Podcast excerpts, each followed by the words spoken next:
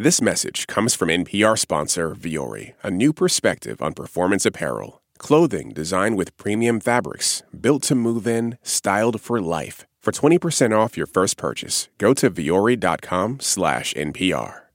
Welcome to The Limits. I'm Jay Williams. We are in replay mode this week on my show, so I'm bringing back one of my all-time favorites, the one and only Ben Baller. I mean, he was a former hip hop executive and Dr. Dre protege who heard Jay Z's first demo and thought Jay Z actually wasn't a star. Believe that. He's now a drawer to the legends, past and the present, including everybody from Mariah Carey to even Michael Jackson. And he's also a dad who, like me, strives to be present for his kids each and every day. We'll be back with new episodes soon, but for now, here's my man, Ben Baller. Welcome to The Limits. I'm Jay Williams. I know a thing or two about reinvention. That moment when your plan comes to a screeching halt and bam, everything changes, and you're faced with the decision do I stay stuck or do I change along with it? My guest today wrote that blueprint. Ben Baller has reinvented himself not once, not twice, not three times. He's done it four times. When Ben hits a dead end, he doesn't just turn around. He gets out of his red Ferrari puts it up for sale, and keeps it moving. What hasn't been done? He's played football, basketball, worked on films in Hollywood. He's been a hip hop DJ, worked with Jay Z, Dr. Dre, and Missy Elliott. And when that didn't work out, so what? He became a jewelry artist for the gods. You know him as the person who has iced up the industry's legends. He's made custom diamond pieces for everyone in the game, including Tyler the Creator, Lil Uzi Vert, Drake, even the legend himself, Michael Jackson. In 2021, Kid Cudi walked the Met Gala red carpet wearing one of Ben's most ambitious pieces yet a diamond encrusted KAWS inspired astronaut on a diamond encrusted chain. It was worth over a million dollars. Now, Ben's an icon. Long story short, a lot of times things didn't work out for him. But when the gamble didn't pay off, reinvention sure as hell did. Here's my conversation with Ben Baller.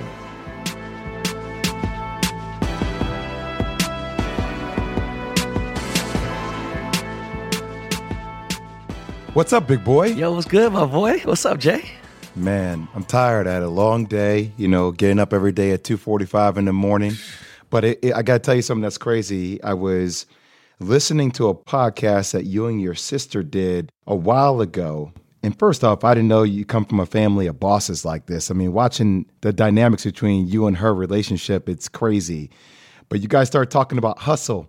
And um, you're like, yo, look, if, if, we don't have it, we'll find a way to get it done. So I guess coming into this pod, I got really no excuse about being tired. This is all part of the hustle, right? I mean, bro, it's really crazy. I think about, uh, I've never done a podcast with my sister before, right? You know, she was the middle child. She was treated like a middle child. but my mom is the one who taught me how to be a hustler. My mom, strong woman, came here with 20 bucks. You know, like she had really just a, a life like if my odds were to go, okay, let me go back to, you know, not when she was born, but let me just go back to like 1964 and then her coming to America. And then let me think of like, you know, I don't know, a rough time, either pick Detroit, East St. Louis, Compton or something and being in the hood. Like it just, I'll take my mom. I'll take I'll take their life before I take my mom's life. You know, she had a, a her struggle was crazy. So when I think about her, 118 hour weeks sewing dresses. Um, true story. No, no, not even exaggeration at any bit. Um, my mom was robbed last last week. She's 80 year old old Korean woman robbed by five dudes, and she's still resilient. My mom's like, ah, you know, whatever. It is what it is, and you know, just like Nipsey said, the marathon, you know, must continue. Right? It, it just it goes on. So, wow. I first and foremost hope your mom is okay. But I wanted to dig into something that your mom taught you about hustle. Because, man, you've hustled for such a long damn time. You went from a college athlete to working in Hollywood as a record producer. So tell me, how does a Korean kid from nowhere end up working with Dr. Dre in LA? How did that even go down? To tell you the truth, I was a nobody. I was being a PA. I got a degree in cinematography, but I'm trying to be an assistant, just trying to do whatever I can to get into business. Um, there's a funny movie called A Night at the Roxbury. Of course. It's based on the world famous Roxbury nightclub. It's it's I mean, there's a little bit of truth to it. The crazy guy that Chazz Palminteri that was playing, that guy's name is Eli Samaha in real life.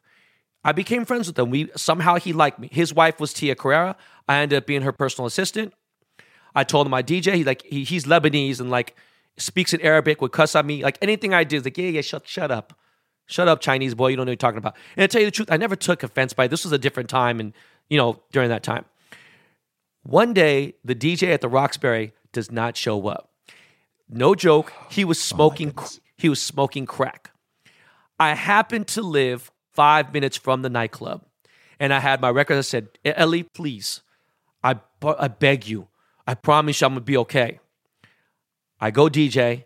I end up being the the the alternate DJ after that on Thursday nights, a hot night. Like you know, you got everyone from the Wayans brothers to Sylvester Stallone to all these celebrities, Yeah. and I end up trying to figure out where I can get more gigs. So my boy, who his dad's like my godfather, he's one of the people I almost tried to buy the Lakers back in the day. He said, "Hey, I'm, I'm partners on a restaurant. I'm a small partner.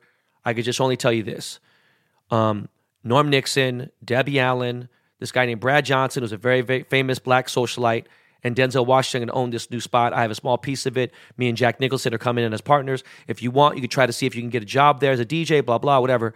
So I'm outside every day while they're making this restaurant.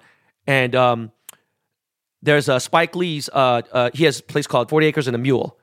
And he has this little, Spike Lee has his little uh, uh, merch shop across the street. So I'm outside waiting, just trying to see. Hopefully, one day I see Denzel, or if I see Debbie Allen, or see Norm Nixon, whatever.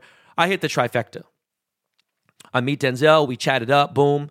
I wouldn't leave him alone. I know he likes hip hop. Wait, just walk straight up to Denzel Washington on the street? 100 percent has his Porsche outside. I was like, yo, I walk right up to him. I was like, hey man, look, hey, check it out. I heard you got a restaurant. I'm trying to, you know, he's like, what the hell are you talking about? Like, I th- he thought I was trying to audition for a movie or something, you know. And um, he just finished Malcolm X, so you know, this dude's like the biggest actor in the world. So gives me a chance. A girl calls me. I end up getting the job. It wasn't even an audition. I end up getting the job. Working at this one place called Creek Alley, one of the most legendary Jamaican restaurant, bar, nightclub, upper upscale. I met everyone you could think of there. Tupac, Dre, everyone. I, J- I DJ'd the Black Oscar Party two years in a row. I DJ'd the Black Grammy Party two years in a row. Met Quincy Jones, met all these people, and they loved me. Wow. One night, me and Dr. Dre chopped it up. He f- with my vibe so heavy. He gave, you know, I, I gave him my pager number. He paged me. I started going to Death Row Records, boom, here and there. He ended up helping me get a job at Priority Records. Priorities, how I kind of slowly, not necessarily because this is way before Rich Kleiman and me met, met, but like, you know, this this this album came on my desk, and I'm now vice president of A and R there, and it was Jay Z's first album, Reasonable Doubt, had not been signed, no one heard of it, and so we signed Jay Z. Well, what would you think about it when you first heard it? I thought it was amazing. I thought it was amazing. The only thing was, I didn't think that Jay was a star. And I told him this at the 25th anniversary of Reasonable Doubt that Jay and Biggs asked me to be the host. Like, yo, you were the A&R. You got to be the host of the thing for LA. So, Just hearing you say I didn't think Jay Z was going to be a star, that's wild. ready for this?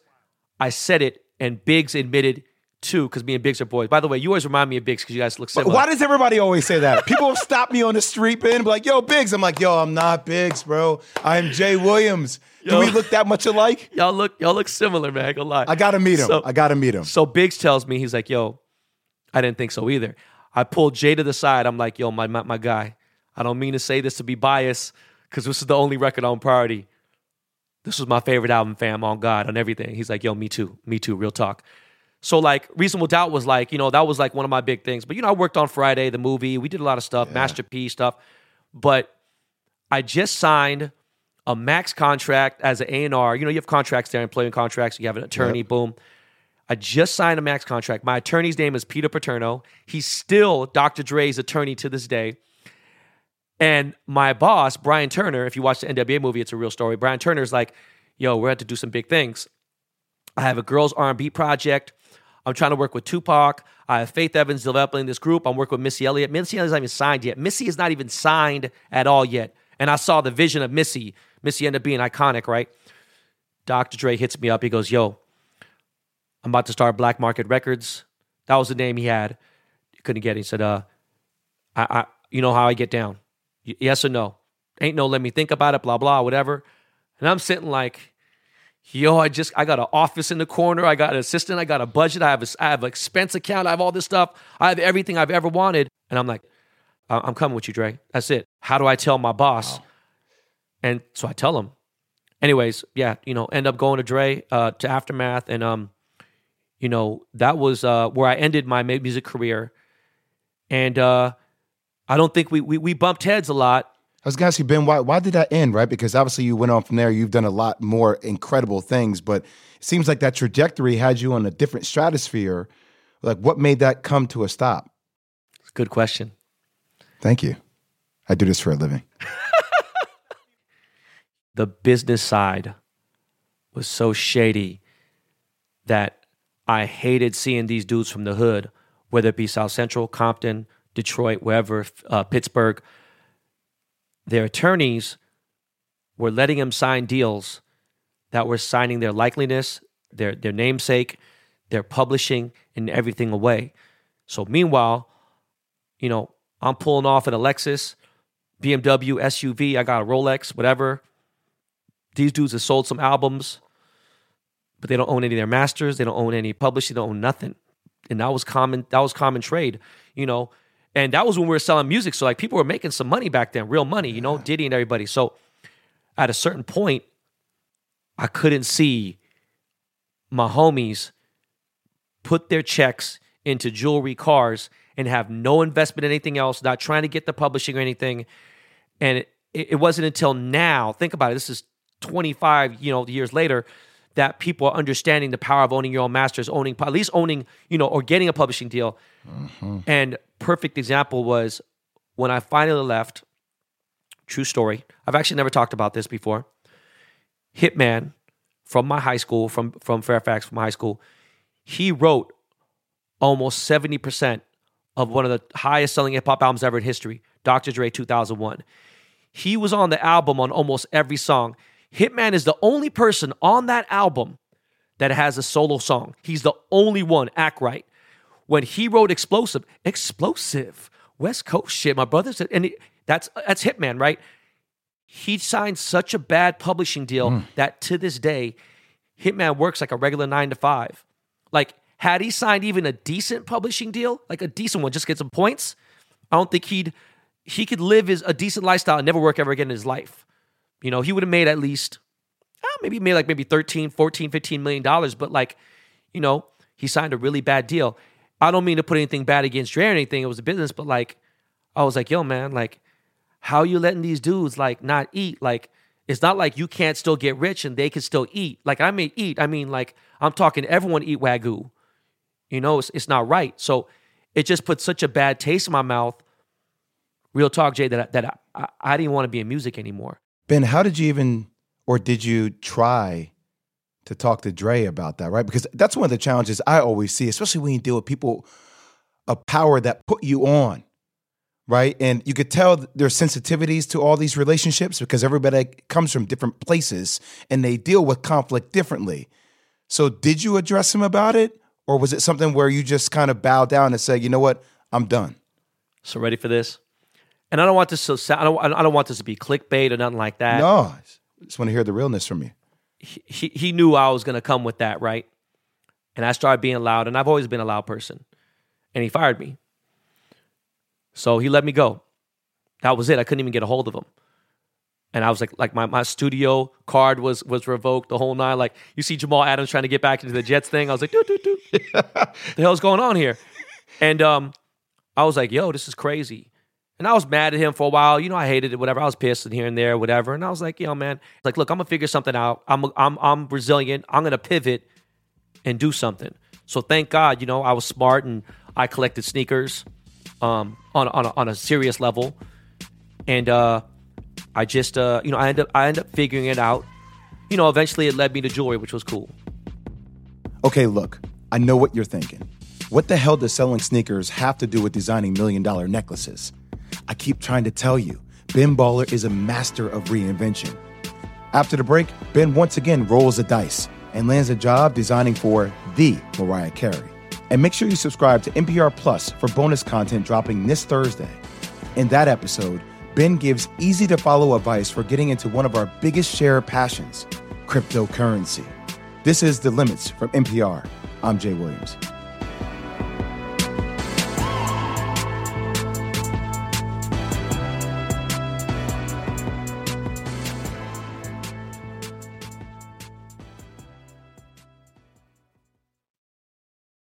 This message comes from NPR sponsor Progressive and its Name Your Price tool. Say how much you want to pay for car insurance, and they'll show coverage options within your budget. Visit progressive.com. Progressive Casualty Insurance Company and Affiliates. Price and coverage match limited by state law. This message comes from NPR sponsor Rosetta Stone, an expert in language learning for 30 years. Right now, NPR listeners can get Rosetta Stone's lifetime membership to 25 different languages for 50% off. Learn more at rosettastone.com/npr. Support for NPR and the following message come from NPR sponsor Allianz Travel Insurance. International travel can be life-changing but an unexpected emergency can make your trip memorable for all the wrong reasons. Allianz Travel Insurance provides benefits for medical emergencies, trip cancellations, travel delays, and more. Get a quote at AllianzTravelInsurance.com. This message comes from the Kresge Foundation. Established 100 years ago, the Kresge Foundation works to expand equity and opportunity in cities across America. A century of impact, a future of opportunity. More at Kresge.org. This is my voice. It can tell you a lot about me, and I'm not changing it for anyone. In NPR's Black Stories, Black Truths, you'll find a collection of NPR episodes centered on Black experiences. Search NPR Black Stories, Black Truths wherever you get your podcasts.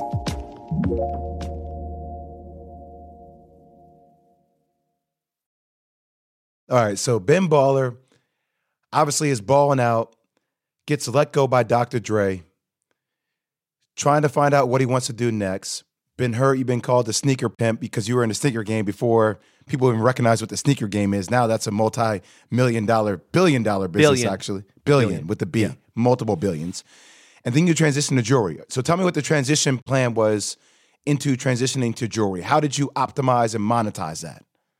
So I started figuring out that my credit was bad. I couldn't buy a home then, even though that was the time when you could get a house with, you could say, oh, I make $17 million a year. No one's checking tax returns, nothing. It was a different time then. Okay. I was able to finesse a condo. Ben, what, what does finesse mean? I was able to get a condo under my name. Well, under a name, under a corporation, and just, you know, so it was like something to fall back on legally. Okay. and um, I had started like a small little exotic car rental business. It was completely not legal. It was like I was renting a car out that I a couple cars I owned and was like charging people, and people were like, "Yo, you want to use it for video? Cool, boom, here and there, just to generate passive income." I was uh, engaged to get married for the first time in my life. It didn't work out. I became like a video thought. I was inside, like I was in like a lot of music videos back in the day because I was kind of popular in LA and stuff. People knew when they came to LA to chap in with me. So I sold my sneaker collection on eBay in 2004, spring, um, for just under three, uh, $2.9 million. Wow. When that money came, I officially became a millionaire. Right? I had been broke three times before my before age 30. I was 31 at that time.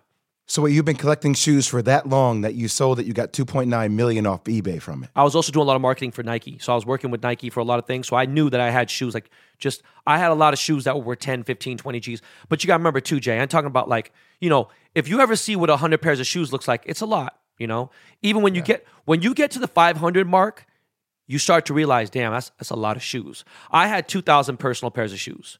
I had three full bedrooms completely covered, held head to you know, from ceiling to floor. So, you know, when I got rid of my shit, it was a big deal in the sneaker community. All through Nike Talk, it was the talk of the entire community. Complex, you name it. And they were just starting out. People all knew what time it was. That auction hit. I mean, I mean, it was as viral as it could be for for the for the you know the platforms that we had. Um, at that point, I was always shrewd with money. I knew how to make money. I just wasn't really good with money. And one thing that Dre did tell me, he was the first person to ever say this to me.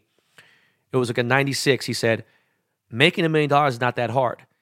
Keeping it is harder than a month. You know what I'm saying? So I was like, whoa, it's crazy. Well, it was the first thing I did. the, the day, the second, the, the 30 minutes after the check cleared, I drove to Beverly Hills Ferrari, got a Ferrari. Went back to my hood, went to go see my people. Like, yo, you got to get one of these. Yo, I did it. Yo, fuck whoop.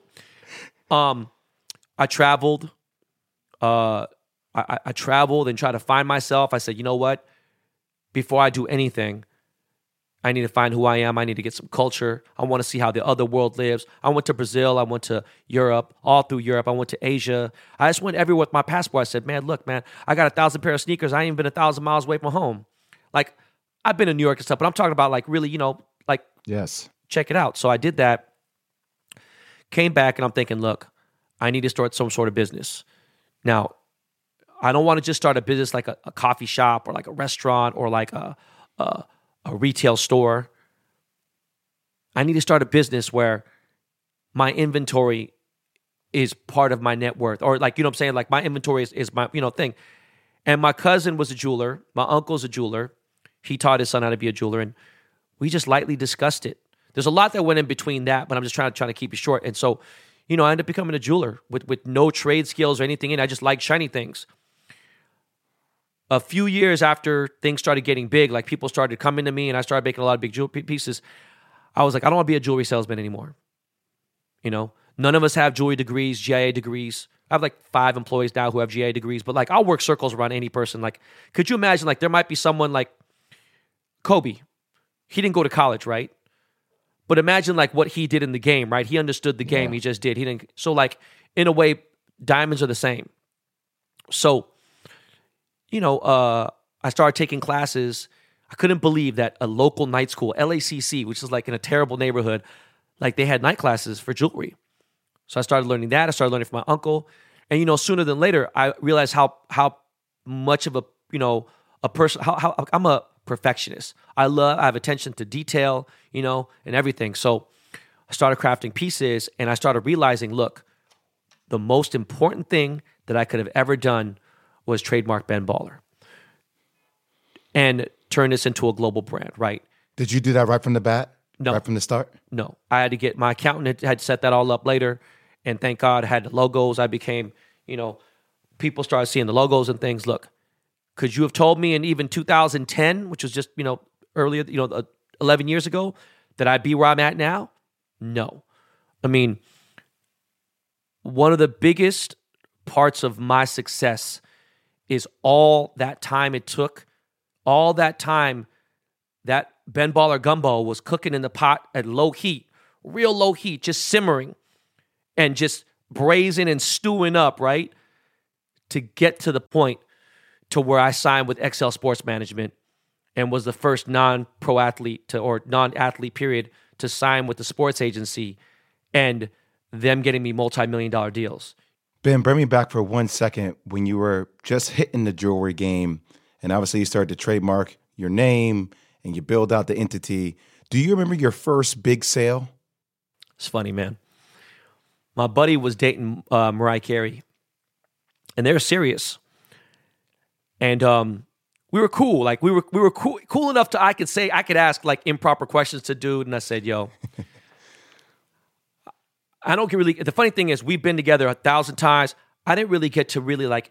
I mean, you know, she's an enormous star. It wasn't like she was around us all the time. You know, she's like, so like when he was able to be, you know, when she let him go outside, you know, I was like, bro, I don't mean to be this way to you, dog, but you gotta let me do a piece for her, bro, because I need, I need that. And he goes, and and he, the- he he was one of the few people I was like, it's done, consider it done. And then she ended up wearing like in a Bone Thugs-n-Harmony video that she did, boom. And I don't think she probably was like, oh, this is cute. Probably threw it out, you know, whatever. It was like forty grand, but um, that was like you know that was, but you know like at the time when that happened, like I didn't think I made it at that point. And this was like 05, 06, 05, 06. Like in 2008, when I got introduced to Michael Jackson, my, my life had changed forever. You know? Take me there. Tell me about it. Oh man. Michael Jackson's agent, his manager, is a dude named Tohme Tohme, gangster. Like I can tell, I was like, yo, bro, this dude's the dudes that Liam Neeson is fighting and taking. Like this the dude who killed people. Like, like this dude is I already knew he killed a thousand people. Like this guy was scary. So we meet in this little coffee shop in Brentwood, Brentwood, California. I could not believe how openly public this place was. So Michael Jackson pulls up to this random coffee shop that you're sitting in, open public space. In a very nice neighborhood, though. This is a very, very, very, very okay. upscale neighborhood. But still, this is this is Michael Jackson we're talking about. Trust me, I- I've dealt with the biggest celebrities in the world. Nothing will ever touch this ever. I've been on tour with Drake. Come on, we sit down. We're not that far apart. This is probably maybe a six person circular table, maybe five. I start asking questions. He doesn't talk to me. He talks to Tohme, his agent. His agent talks to me. It gets it gets even better. So I'm like, what? What? I was like, okay. And I'm just dealing with it because I'm the biggest Michael. Like, dude, I had the jacket. You know what I'm saying? Thriller. Come yes. on, bro. Like, you kidding me? Especially Sparkling at my age. glove. You had it all. Like, I, I idolize this dude, right? I end up making some pieces for him. He feels comfortable enough for me to go to his house. Go to his house and we're chilling in the crib and we're having a conversation. Could you imagine right now? I'm telling you a story, Jay. I'm talking to you. We're here. And all of a sudden, I just leave. He left the room. I'm sitting on the couch waiting for him. 45 minutes goes by. And I'm like, you know what, man? I know he's a little bit off, man, but like, I need to figure this out. House was so goddamn big. I didn't even know where the front door was. Okay, so I'm sitting there trying to figure out whatever. Boom, I find his chef. His chef's like, "Oh shit, you scared me." He's like, "Who are you?" Um, like I'm Ben Baller. I'm a jeweler. I'm making uh, MJ jewelry. And he goes, "MJ's here." And I was like, "I was about to ask you. Do you know where he is?" He goes, "I haven't seen MJ in two weeks." What? And I'm like, "What? What are you talking about?" And he goes, "Yeah, man. You know, I was like, I just make food here and there and stuff." And I was like, "Um, all right. So you don't know if he's here?" He's like, "I don't think anybody's here." So he later checks on the cameras and everything confirms, you know, nobody's here. The car's gone. And I was like, yeah, this fool just like like in the middle of a conversation, like just left and left for like for good. After the break, Ben reaches his limits. He refuses to accept his father's abuse. And he tells Kanye West that actually, no, he doesn't have time for Kanye's concert because he's too busy being the dad he never had. This is The Limits from NPR. I'm Jay Williams.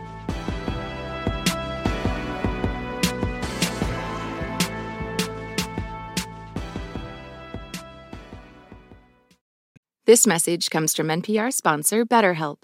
When you keep your stress bottled up, it can eat away at you. Therapy is a safe space to get things off your chest and to figure out how to make them better. Try BetterHelp Online Therapy, designed to be convenient, flexible, and suited to your schedule. Get it off your chest with BetterHelp at betterhelp.com/npr today to get 10% off your first month. Support for NPR and the following message come from the Wallace Foundation, working to develop and share practices that can improve learning and enrichment for young people and the vitality of the arts for everyone. Ideas and information at wallacefoundation.org. This message comes from NPR sponsor Teladoc Health. There are lots of reasons for wanting to be healthy family, work, living a fuller life. Teladoc Health understands. Whether you have diabetes, high blood pressure, or just need to manage your weight, Teladoc Health can help. Visit teladochealth.com slash what's your why for more information. That's T-E-L-A-D-O-C health slash what's your why. What does it mean to be black in America? In NPR's Black Stories, Black Truths, a collection of stories as varied, nuanced, and dynamic as the Black experience, you'll hear it means everything. Search NPR Black Stories, Black Truths wherever you get your podcasts. I'll kill somebody. That's why they call me the Korean Liam Neeson. I, I will. I thought you were the Korean John Cusack. What happened to Liam Neeson now? You see it? It says the it says the Korean Liam Neeson in neon lights. the Korean Liam Neeson, aka Ben Baller. We were talking about something very dear to us both fatherhood. And Ben joked that he would indeed become the dad in that movie Taken. You know, the one where Liam Neeson's daughter gets kidnapped and he stops at nothing to save her life. It's interesting to me, though, because that's not how Ben's own dad treated him. We're going to talk about abuse for a few minutes. So if it's tough for you to hear, please skip ahead about four minutes. But I wanted to know how Ben went from an abusive relationship with his father to being the kind of dad that would give up everything for his own kids. It's not an easy thing to talk about. In fact, you know, um, coming from a dad who was born in Pyongyang, you know, now it's North Korea, but it wasn't North Korea back then. And you think about my mom, the way she was, she came up, and how that was, and how strict the household is. You know, typically, honestly, there's a stereotype that's true. Academics is extremely important. Like you could be, you could have three eyeballs. You could be the ugliest person in the world. If you got straight A's, if you were good in school, you, you know, you were looked at. If you were a scholar, you were looked at. You know, and I think that was beaten so down, so hard in my brother and my sister's life. My sister and brother went to boarding schools with the Kennedys and all these other people on scholarship. Me, you know, I got arrested three times before I turned a teenager. I was going in and out of jail. I was in trouble a lot, right? So, but I did have good grades and I, I did like, I wasn't good while hunting, but I understood the work. And the reason why grades and things were bad for me was because my conduct was bad. I was always a class clown. I was listening to hip hop. I was like, whatever. There was no Asian American that I grew up with. First of all, I didn't grow up with Asian Americans really, but there was no other Asians that I knew when I go to church or something that were into the things that I were into. So my dad, being a professor at UCLA, you know, my dad was big on these things because my brother, he scored a 1580 on his SAT at 14 years of age. He missed one question. Wait, I'm sorry, Ben. A 1580 at 14 years old? Yeah, he missed one question. And my dad put him in the hospital because he didn't get a per- perfect score. So my dad beat him to, to near death. Wait, wait, wait, wait. Rewind me back here. Yeah. Your brother at 14 scored a 1580. Yeah. And I don't know if you're being sarcastic or if you're being real with me. Your dad put him in the hospital? Like, the, My dad beat the ab- absolute living shit out of him. That was the type of household we grew up in. wow. Bro, you got to remember, man, for me to get a, a, a scholarship playing football, all I needed was an 800. So I went in there cold. I'll never forget. I went in there, it was like seven in the morning, took my first SAT score, uh, like junior year, really late. I shouldn't have took it that late. And I got a 1060, right? Which, which wasn't bad. Yeah, it's a good score. my, my dad was like, man, you are an absolute fing disgrace to this family. You are literally like, you are dog. So, you know, education was a big deal. And when it started getting into college, you know, thank God for sports because if it wasn't for sports, I wouldn't have gotten to school. But wait, Ben, I, I- I don't mean to cut you off. Yeah, go ahead. But I just want to bring you back for one second because it, it seems like, and this will be very challenging for any young individual to do, especially while they're in their formative stages of their life. When you're looking to say, hey, dad, see me, I want to be seen, right? But at the same time, I feel like at a young age, you were strong enough to say, but this isn't me. Like, how did, how did you balance that in a relationship, looking for that affection from your dad or your mom and trying to find that through sports or other things to solidify yourself? So here we go. 16 years of age. I'm at school, varsity football, varsity basketball. I'm crushing it. I'm all city, I'm all state. So I tell my dad, you know, this is what I want to do. So my dad whoops my ass. It's not a, not a joke. And um, You mean physical, like you guys physically fight? physically, I'm, I'm like, come on, I'm, I'm a, I'm, I'm not grown, but I'm, I'm too big to get hit at this point, right? So I stand up to my dad. I say, listen, Pop, this is what I want to do. Like, I want to play ball. And he's like, you're not going to play ball. I was like, Pop, this is going to get me into school. And so I said what I said. I got kicked out of school. He whooped my ass even 10 times harder. And I tried to stand up for him. And at that point, my father, in so many words, said, I can't, I just can't deal with you anymore, sort of disowned me. You know, by the way, just to mention this, I don't know if, but my dad and mom never went to one high school game, never one college game, not ever once. Wow. And I'm not trying to be sorry. It is what it is. You know, it's just, It's just crazy to me, Ben, where you started with a father who was disappointed in you and taking it out on you. And look how far you've came. So I have to ask, where are you now in life, my man? So, where I am now, my boy Pomp, um, he's very big in the Bitcoin space, huge. Anthony Pompliano. He said something that tripped me out on. Uh, I don't know if he was talking to Gary Vee, he was talking to somebody, but he said when he grew up, when he was growing up, he used to look up to people who had money, and he idolized people with money. I was like, yeah, me too. And he said now he idolizes people. He looks up to people who have time.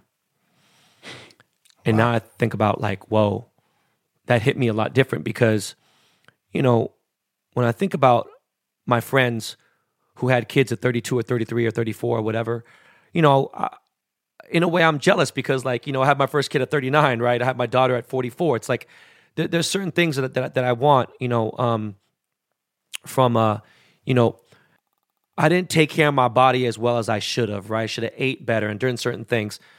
So, look, legacy is a big thing for me.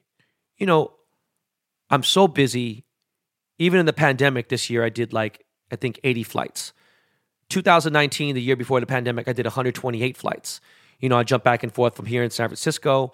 I own four businesses. I have 117 employees. I got three kids, which are very demanding, and I have, you know, a wife. And I'm very active in, you know, our family's lives. And I think I'm just like, I went out enough for the rest of my life. I've seen everyone I need to see. I just enjoy kind of staying home. I, I like going to a hotel and looking at the view and ordering room service. You know, I just like being around my family. So, you know, the goal is to make sure that everyone is good. You know, I ran into some old friends a week ago, and uh, they had made their big money before I had, and they messed me up. They moved out of the Beverly Hills gated community and moved into a smaller, chill area. And I was like, why?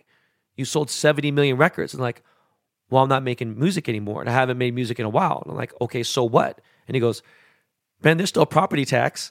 There's still tuition. There's still this. And I was like, damn, you know, I didn't really think about that.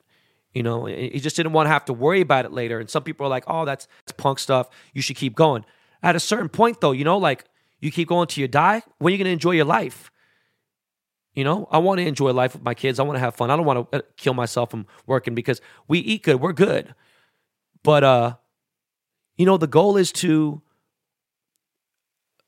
be with my kids in a way that my mom and dad never were with me. No disrespect to my mom because I love my mom to death, but I'm saying like I'm very present in their life.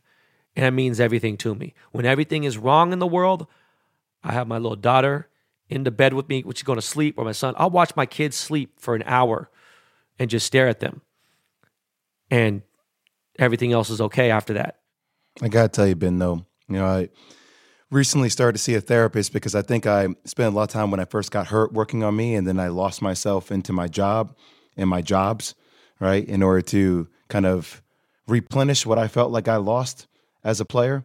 And it's something my wife and I talk about all the time. And my therapist says something to me that I really struck me the other day, and you just kind of reconfirmed that. She said, You know, Jay, when you start putting your time into the things that are most precious and most valuable to you, then you will truly get rewarded.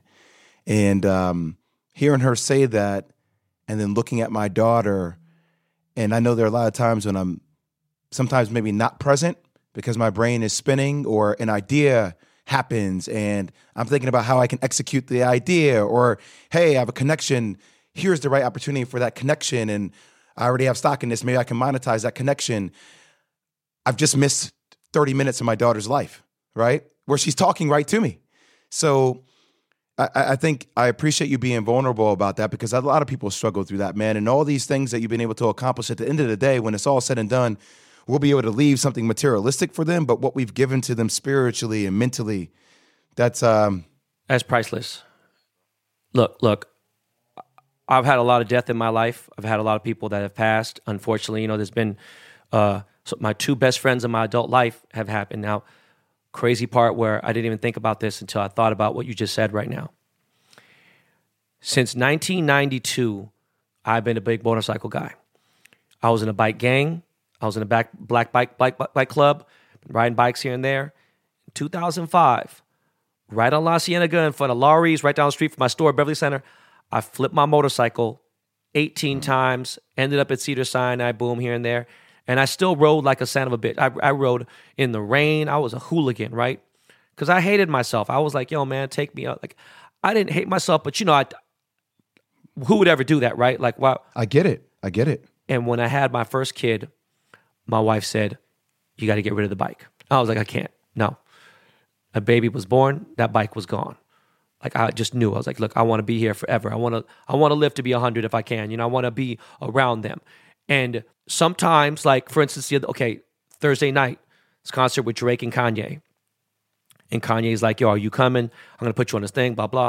And I thought about it, I was like, look, let me do a donation for the Larry Hoover thing, but I'm not gonna make it. Like, you ain't gonna make it. You know what's gonna happen? But I was like, bro, I know your kids are going there and blah, blah. And I'm not here to tell you how to raise your kids.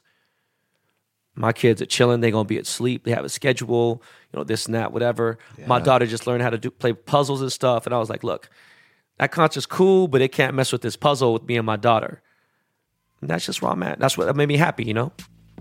Man, we are the words we speak to ourselves, my brother. And it seems like you're speaking some pretty powerful words to yourself on a constant basis. And uh, I appreciate you sharing that with all the people listening to us today. And I appreciate you, man. I appreciate you taking the time, Ben. Thank you for having me on the show, man.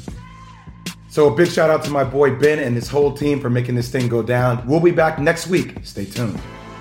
The Limits is produced by Karen Kinney, Mano Sundaresan, Lena Sunsgiri, Barton Girdwood, and Yolanda Sangweni. Music by Ramtin Arablouei. Our executive producer is Anya Grundmann. Special thanks to Charlotte Riggy.